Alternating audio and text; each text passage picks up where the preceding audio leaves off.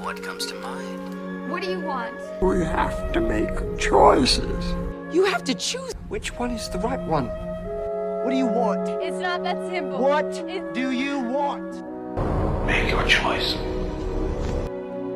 Bienvenue sur Le Choix de Marie, le podcast ciné qui vous donne tout simplement des idées de films à regarder. Sans spoiler ni prétention, je partage chaque semaine avec vous les films que j'ai vus pour faciliter votre dilemme du On regarde quoi? Bonjour à tous et bienvenue dans ce dernier épisode du mois d'août, dernier épisode de l'été. J'imagine que c'est bientôt la rentrée pour tout le monde en France, alors que pour moi, les vacances commenceront dans une semaine. L'été a été on ne peut plus chargé, mais on en arrive à la fin là. Je tourne mon film de thèse dans 4 jours et ensuite gros break de 3 semaines et notamment un long séjour à Paris.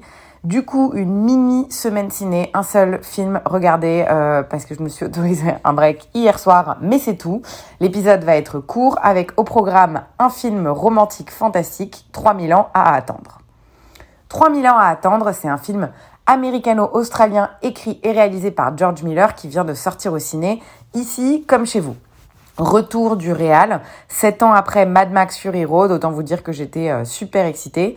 Ce film mêle en fait euh, drame, fantastique et romance. C'est l'adaptation d'une nouvelle d'A.S. Bayat qui s'appelle The Gin in the, Nighting- in the Nightingale Eyes, euh, paru en 1994 et euh, il a été en fait présenté en avant-première à Cannes il y a quelques mois.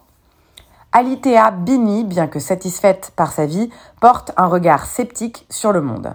Un jour, elle rencontre un génie qui lui propose d'exaucer trois vœux en échange de sa liberté, mais Alitea est bien trop érudite pour ignorer que, dans les contes, les histoires de vœux se terminent mal.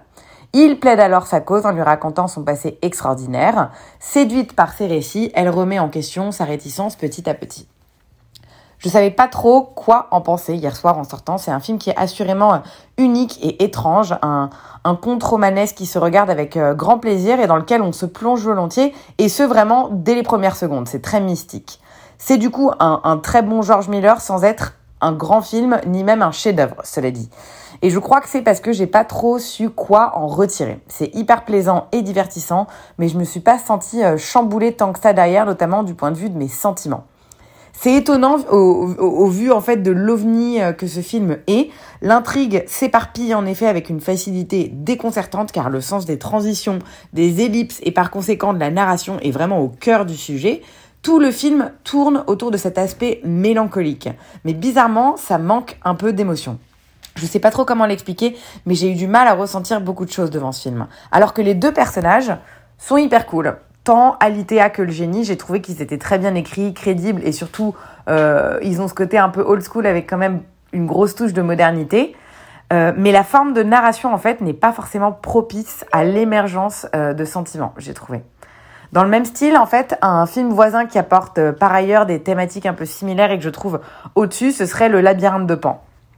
Un mot quand même sur les visuels en revanche qui sont absolument splendides et qui, rien que pour ça, je trouve mérite d'aller voir le film en salle.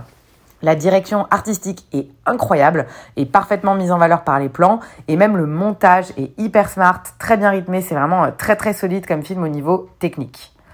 Un mot sur le cast à présent. C'est euh, intéressant à voir comme film aussi, ce 3000 ans à attendre, pour le jeu du génie joué avec brio par un Idris Elba qui est en pleine forme. Et Tilda Swinton qui est en charge d'Elitea est aussi euh, très très convaincante et toujours aussi envoûtante dès qu'elle apparaît à l'écran. Le mot de la fin, euh, c'est une jolie curiosité, ce 3000 euh, ans à attendre, qui aura eu euh, un peu de mal à me faire ressentir énormément de choses, mais j'ai malgré tout pris beaucoup de plaisir à le regarder, voire même, j'ai envie de dire, à admirer. Et puisque, et puis en fait, je, crois que juste j'aime ce genre de prise de risque au ciné. C'est important de faire des choses bizarres. Donc voilà, ce que je vous invite à faire, c'est de regarder la bande-annonce et de vous faire votre propre idée. Vous m'en donnerez des nouvelles. Ce film est en salle depuis le 24 août dernier chez vous, donc ça vient de sortir. Allez-y si vous êtes tenté. La semaine s'achève là, c'était court, j'en suis bien consciente, j'espère que vous ne m'en tiendrez pas rigueur et surtout que le film de la semaine aura eu le mérite de vous intriguer un petit peu. Il était unique, ça c'est vraiment le moins qu'on puisse dire.